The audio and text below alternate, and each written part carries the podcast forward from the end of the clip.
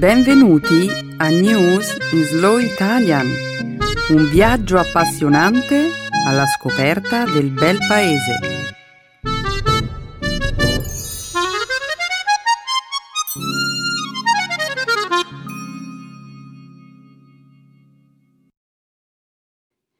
Oggi è giovedì 27 settembre 2018. Benvenuti al nostro programma settimanale News in Slow Italian. Un saluto a tutti i nostri ascoltatori. Ciao Marcello! Ciao Benedetta, ciao a tutti! Nella prima parte del nostro programma parleremo di attualità. Inizieremo con il racconto del primo giorno di discussioni della 73esima Assemblea Generale delle Nazioni Unite, tenutosi martedì. Poi parleremo della teoria cinese in merito al reale motivo per cui gli Stati Uniti avrebbero imposto dazi doganali sui prodotti in arrivo dalla Cina. Continueremo raccontandovi del lancio di una serie di nuovi prodotti per la casa, attivabili con la voce da parte di Amazon. Infine, discuteremo dell'idea di una ristoratrice del Maine di dare della marijuana alle aragoste prima di bollirle. C'è tantissimo da dire sul primo giorno dell'Assemblea generale, Benedetta. Sì, c'è davvero tanto di cui discutere e lo faremo, Marcello, ma tra un attimo. Ovviamente non è tutto qui. La seconda parte della trasmissione sarà dedicata alla lingua e alla cultura italiana. Nel segmento grammaticale di oggi vi illustreremo l'uso dei nomi numerabili e di quelli non numerabili. Per finire, vi presenteremo un'altra espressione italiana. Essere, sentirsi in vena. Molto bene, Benedetta. Iniziamo. Sì, Marcello, che lo spettacolo abbia inizio.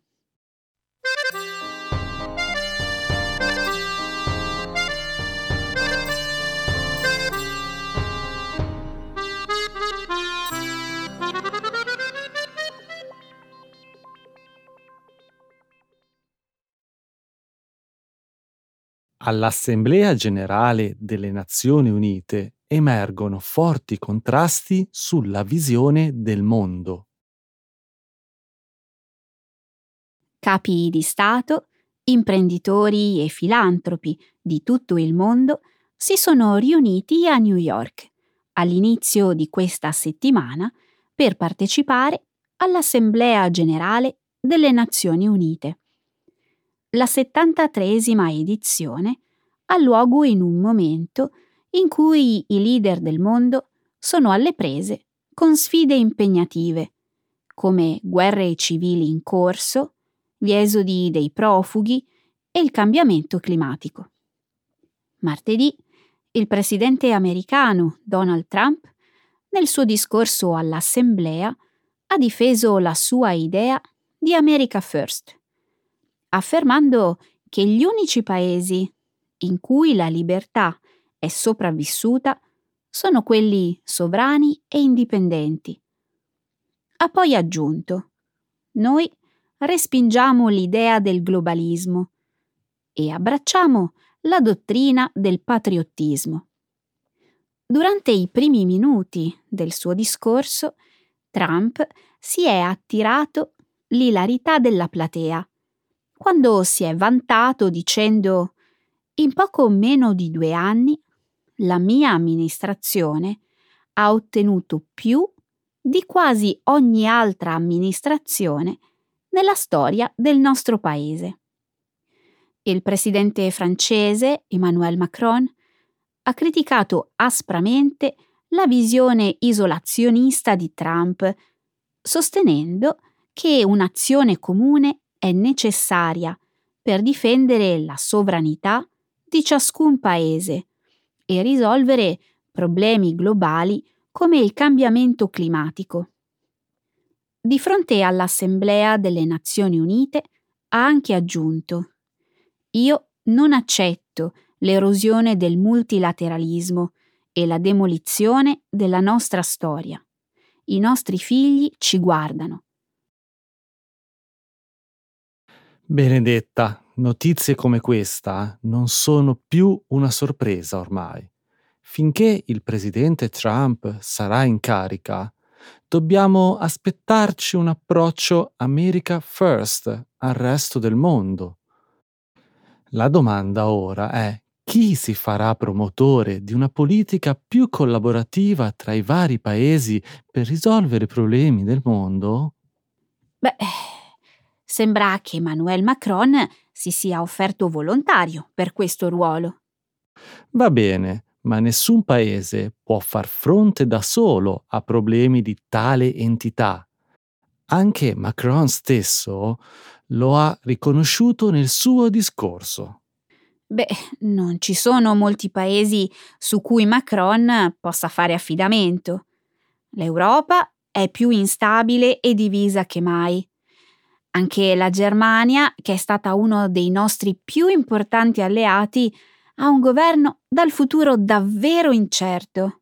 E chi potrà mai farsi avanti? Credo si debba iniziare a pensare oltre l'Europa e i suoi rapporti con gli Stati Uniti. Problemi come il cambiamento climatico, la guerra civile, le violazioni dei diritti umani sono problemi universali. Ci vuole la collaborazione di tutti i paesi del mondo per risolverli. Quello che dici ha senso, ovviamente, ma cosa possiamo fare ora, dopo che l'America e l'Europa si sono fatte carico per tanto tempo di affrontare tanti di questi problemi? Credo che questo debba cambiare. Sono molte le persone che vogliono trovare soluzioni a problemi come il cambiamento climatico e la guerra civile bisognerà creare nuove alleanze ed eleggere governi con la volontà di trovare soluzioni. Non posso far altro che essere fiducioso che questo accada. Eh, vorrei avere il tuo ottimismo, Marcello. Ora come ora sono solo molto preoccupata per il futuro.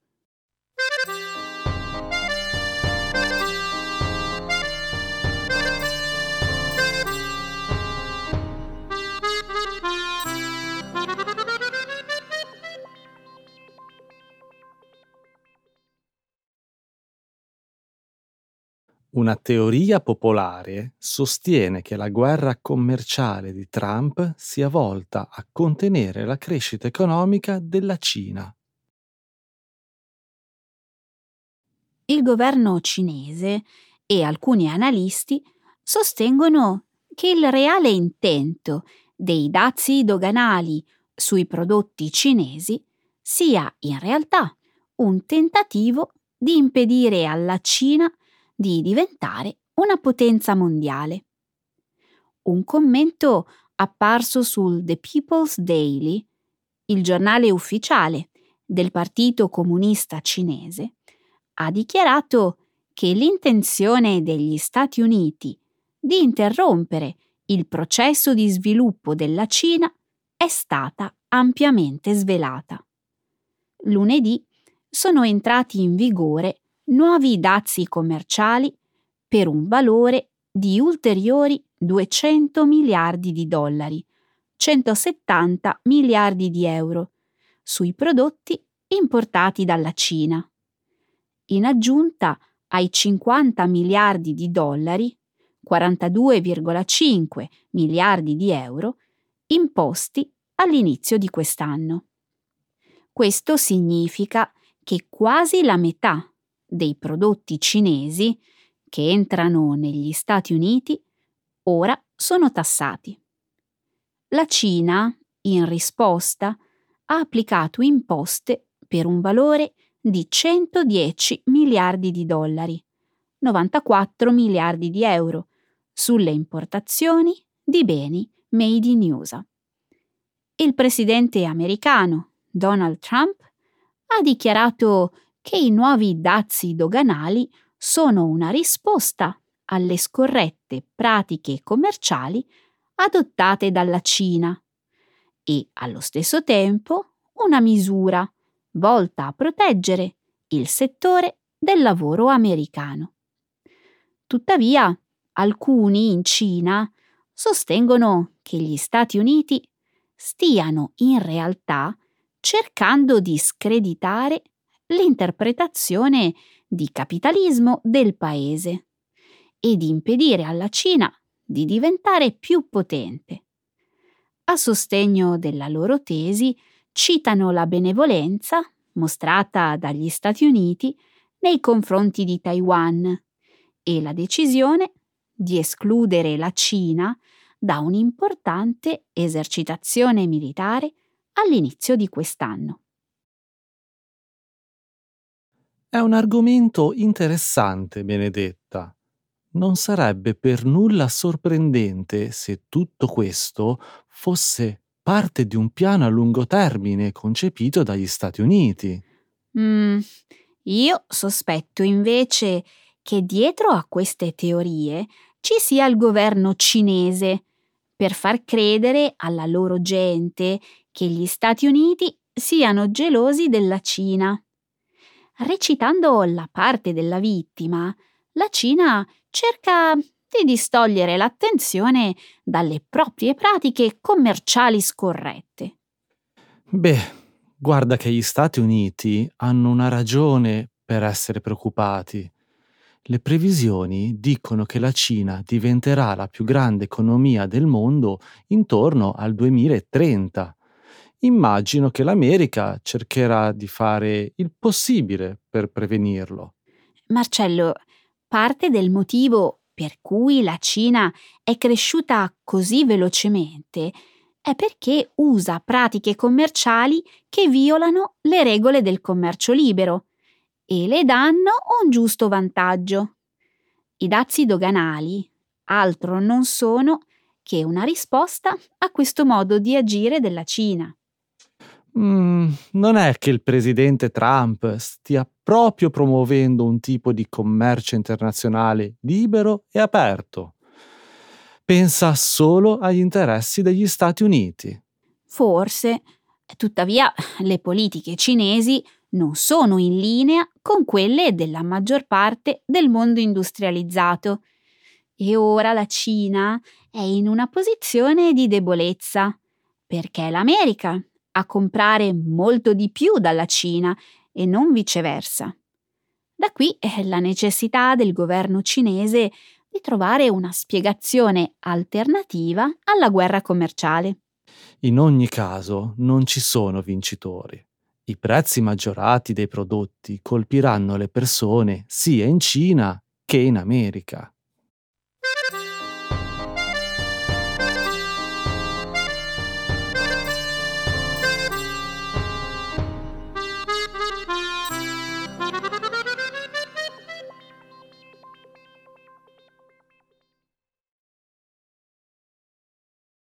Amazon introduce nuovi prodotti a uso domestico attivabili con la voce.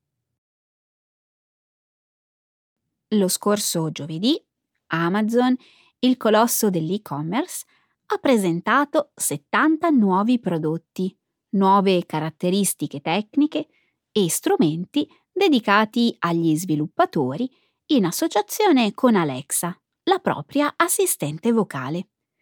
Gli apparecchi includono un forno a microonde, un orologio da muro, una presa elettrica intelligente, un dispositivo speaker per auto e molto altro.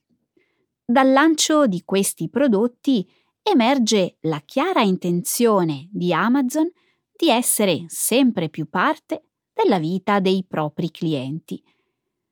Tutti i dispositivi si connettono a Internet e eseguono istruzioni impartite a voce dagli utenti. Per esempio, il forno a microonde esegue ordini come cucina una patata, cuocendola perfettamente per il tempo necessario. La presa intelligente, invece, consente alle persone di accendere o spegnere luci, macchine per il caffè e altri apparecchi, solo attraverso comandi vocali. Insieme ai nuovi prodotti, che saranno disponibili negli Stati Uniti tra ottobre e novembre, Amazon ha presentato anche nuovi hardware e software destinati a sviluppatori, che consentiranno loro di rendere i propri dispositivi controllabili attraverso Alexa. Questa iniziativa potrebbe rendere Alexa un sistema operativo in grado di controllare una vasta gamma di elettrodomestici. Benedetta, questo è solo l'inizio. In breve tempo le persone potranno fare quasi tutte le loro faccende di casa solo con un comando vocale. Beh, sì, sembra davvero tutto molto pratico. Tuttavia, il prezzo da pagare potrebbe essere molto alto. Ti riferisci al fatto che queste innovazioni potrebbero fornire a compagnie come Amazon un accesso ancora maggiore ai dati personali dei clienti? Beh, sì, questo è indubbiamente parte del problema. Benedetta, le persone non smetteranno di pensare con la loro testa solo perché usano questi strumenti. Ognuno dovrà comunque decidere cosa è meglio per sé, a prescindere da cosa un'azienda suggerisce. Mm, non è solo questo, Marcello. Penso che l'uso eccessivo di questi prodotti intelligenti eh, possa avere delle conseguenze che oggi non siamo ancora in grado di prevedere. Temi forse che questi strumenti di ultima generazione possano tramare contro le persone che li possiedono? No, guarda che dico sul serio. Via via che il mondo diventa sempre più connesso, ciò che all'inizio appariva come conveniente potrebbe trasformarsi in qualcos'altro. Non tutti gli effetti delle nuove tecnologie sono buoni, certo, spesso però offrono vantaggi inaspettati. Pensa agli smartphone, per esempio. Sì, penso proprio agli smartphone. Nessuno ha ormai più la necessità di ricordarsi i numeri telefonici degli altri e per rispondere a ogni domanda basta fare una ricerca su internet con il telefono invece di chiedere a qualcuno. Sei preoccupata che con l'avvento dei dispositivi intelligenti nelle case la gente dimenticherà come cucinare? O come accendere e spegnere gli elettrodomestici? Dico solo che via via che diventiamo più dipendenti dalla tecnologia, potremmo perdere qualcosa delle nostre peculiarità.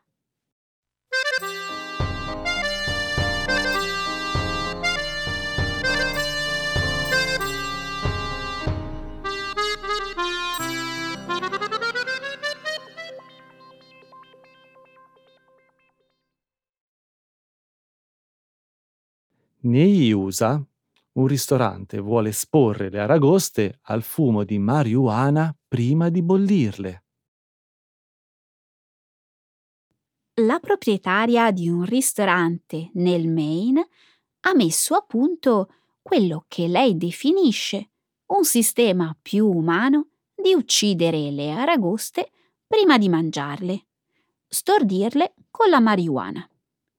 Charlotte Gill proprietaria del ristorante Charlotte's Legendary Lobster Pound nella città di Southwest Harbor, sostiene che l'esposizione alla marijuana può alleviare il dolore delle aragoste, che sono cotte nell'acqua bollente o a vapore ancora vive.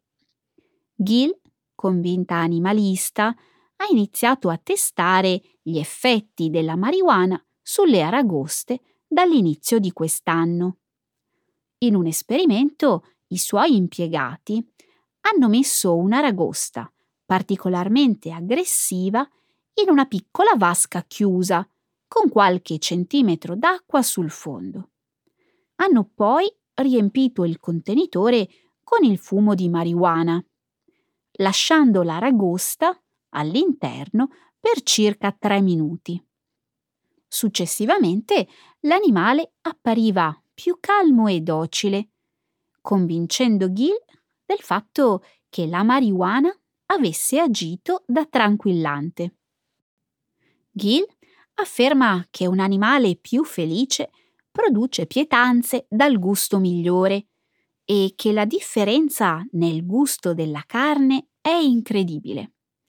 In base alle informazioni pubblicate sulla pagina Facebook del ristorante, le aragoste sedate con la marijuana saranno disponibili per i clienti a partire dagli inizi di ottobre. Mm, piatti dal gusto migliore? Dici che potrebbe dipendere dall'uso della marijuana? E pare di no. Charlotte Gill sostiene che il THC, il principio attivo della marijuana, si distrugge durante la cottura, così da non dare in nessun modo effetti collaterali ai consumatori. Capisco, ma usare la marijuana per cucinare è legale? E apparentemente no, almeno non nel Maine. La scorsa settimana il Dipartimento della Salute di questo Stato ha dichiarato di non avere abbastanza informazioni sugli effetti del sedare le aragoste con la marijuana. Del resto Gill si dice sicura di trovare un modo, conforme alla legge, per portare avanti la sua idea. Pare una strada difficilmente percorribile, quella di garantire alle aragoste una morte più umana. Devono esserci sicuramente altri modi per farlo. Non ne sono sicura. All'inizio di quest'anno la Svizzera ha messo al bando la pratica di bollire le aragoste vive, proprio perché era un sistema oltremodo crudele e senza ragione. Adesso invece le uccidono con una scossa elettrica o piantando loro un coltello nella testa. Beh, almeno è una morte istantanea. E forse, a me però pare altrettanto terribile. Ti confesso di essere scettico circa i motivi che hanno spinto la proprietaria del ristorante a fare tutto questo. Se lei si preoccupa così tanto per la morte terribile cui vanno incontro le aragoste, perché mai ha aperto un ristorante dove il piatto principale sono proprio le aragoste? Eh? È un'ottima domanda e forse si sentiva combattuta al riguardo. Grazie alle posizioni più aperte nei confronti della marijuana negli ultimi anni, forse ha pensato che valesse la pena cucinare le aragoste in questa maniera. Mm, io sospetto si tratti di una mossa pubblicitaria. E funziona, ne stiamo parlando anche qui nel nostro programma. Hai ragione, ma in fondo, se fa del bene, che importa che sia una trovata pubblicitaria?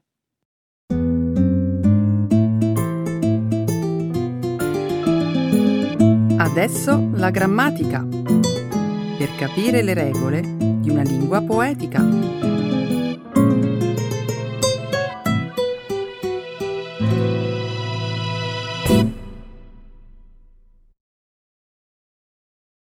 Countable and uncountable nouns.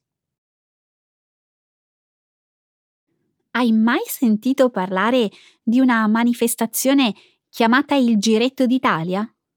Come si intuisce dal nome, si ispira al Giro d'Italia, la gara ciclistica più importante del nostro paese. Che strano! Io ho un grande amore per il ciclismo ma confesso di non averne mai sentito parlare. Il Giretto d'Italia è una gara tra città, tesa a promuovere gli spostamenti casa-lavoro o casa-scuola e viceversa esclusivamente con la bicicletta. Lo scopo dell'iniziativa è promuovere la ciclabilità e spingere le persone ad utilizzare la bici per recarsi al lavoro. Mm, non ho capito un cavolo, Benedetta. Esattamente come si decreta la città vincitrice? Ogni città, aderente all'iniziativa, invita i propri residenti ad utilizzare, in un determinato giorno, esclusivamente le due ruote per recarsi al lavoro o a scuola. I partecipanti devono passare attraverso una serie di punti di monitoraggio sparsi per i centri urbani, così da lasciare prova del loro passaggio. Il comune che avrà totalizzato, nel periodo concordato, il maggior numero di spostamenti con la bicicletta sarà decretato il luogo più bike friendly d'Italia e otterrà, come nel Giro d'Italia, la famosa maglia rosa indossata dai vincitori. Ma come è possibile rilevare lo spostamento di tutta la gente che circola in bici nell'arco di 24 ore? Beh, in realtà i ciclisti vengono monitorati durante un arco temporale non superiore alle due ore.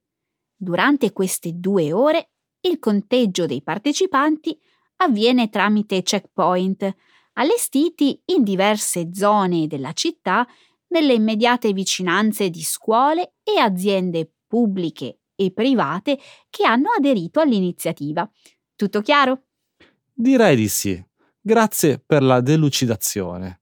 Sono tanti i comuni italiani che aderiscono alla manifestazione? Mm, se ricordo bene, nell'edizione di quest'anno sono stati 24. Città come Milano, Napoli, Torino, Bologna, Genova, Trento, Udine, Reggio Emilia, Padova e tante altre hanno aderito con grande entusiasmo. Ad eccezione di Napoli, mi sembra che da questo elenco manchino totalmente le città del sud Italia. Non è citato neppure Roma. La cosa desta sospetto. In effetti è vero. Chissà perché. Magari i comuni del nord sono più sensibili all'inquinamento rispetto a quelli del sud, che forse non lo avvertono come un problema. È piuttosto strano. È vero che la situazione dell'aria resta critica in tante parti d'Italia, soprattutto al nord, ma i problemi legati all'inquinamento atmosferico non sono esenti nel meridione, tutt'altro. Hai ragione. È davvero un peccato che soltanto Napoli compaia tra i comuni del sud Italia aderenti al Giretto d'Italia. Adesso che ci penso, non hai nemmeno menzionato Procida, l'isola del Golfo di Napoli lodata da Travel, il canale della CNN, per il suo approccio ecologista. Mm, non ne sapevo nulla. Sull'isola ha scritto l'emittente televisiva statunitense, sono tantissimi gli abitanti che usano le due ruote per spostarsi tra le piccole strade del centro, per andare a prendere a scuola i bambini o semplicemente per andare a fare shopping. In particolare, il reportage ha lodato l'approccio di Progita nel cercare di promuovere e incentivare l'uso delle biciclette elettriche. Interessante. La bellezza di Procida è rara e preziosa e sarebbe magnifico se gli autoveicoli potessero essere del tutto sostituiti da mezzi di trasporto elettrici a impatto zero sull'ambiente. Se ciò avvenisse, allora sì che Procida meriterebbe a pieni voti di vincere la maglia rosa del Giretto d'Italia. Ecco le espressioni, un saggio di una cultura che ride e sa far vivere forti emozioni.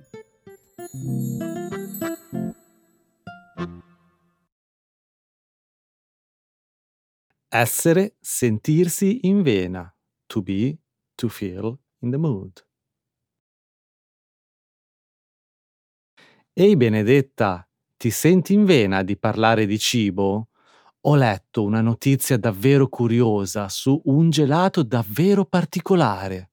Mm, sono sempre in vena di parlare di gelato. Non potevi scegliere argomento migliore. Devi sapere che il maestro gelatiere Alessandro Racca, che insegna alla Carpigiani Gelato University di Anzola dell'Emilia, nei pressi di Bologna, ha inventato un sorbetto alla fragola davvero speciale. Fermati un attimo. esiste davvero in Italia una università dove si impara a fare il gelato? Beh, non è proprio un corso universitario. Si tratta piuttosto di un'accademia creata da Carpigiani, una tra le aziende più importanti nella produzione di macchine da gelato. Scuole del genere in Italia ne esistono parecchie. L'Italia è piena di gelaterie artigianali e non mi sorprende ci siano luoghi dove imparare a fare il buonissimo gelato che tutto il mondo ama e ci invidia. Verissimo, ma non parliamone adesso. Lasciami raccontare, invece, dell'invenzione di questo particolarissimo sorbetto alla fragola, che annovera tra i suoi ingredienti la bava di lumaca al posto dell'acqua. Che mi venisse un colpo, un sorbetto alla lumaca. Mm, non mi pare molto invitante. Eh, mi sa eh, che è una delle solite trovate per incuriosire la gente. In realtà, il maestro gelatiere l'ha fatto per una buona causa. Come forse saprai, il muco delle chiocciole possiede proprietà nutritive utili per i disturbi dell'apparato digerente. In oncologia pediatrica se ne fa uso già da diverso tempo. Singolare.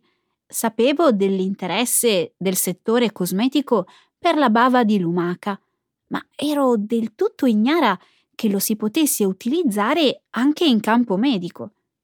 In effetti, il suo uso nei prodotti di bellezza non è una novità.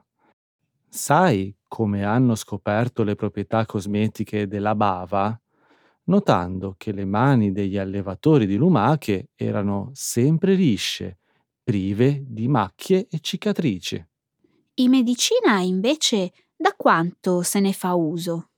Questo non so dirtelo, so però che gli scienziati hanno scoperto che questa sostanza ha proprietà calmanti, emollienti, disinfettanti e lenitive.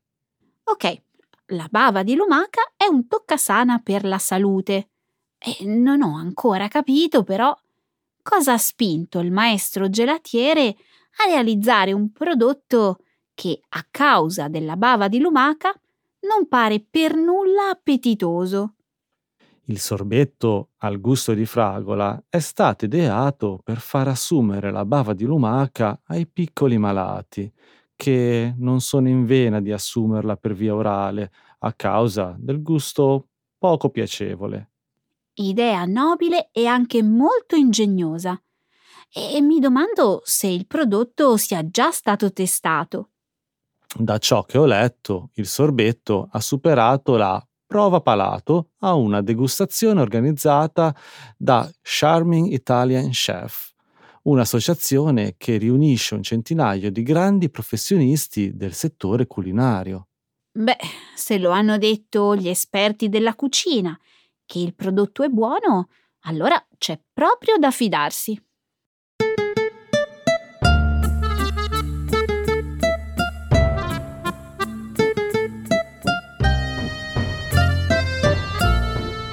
Ok, mi sa che il tempo è finito. Marcello, ti senti in vena di salutare? Sono sempre in vena di salutare il nostro pubblico. Un abbraccio e un saluto a tutti. Ciao. Ciao, alla prossima!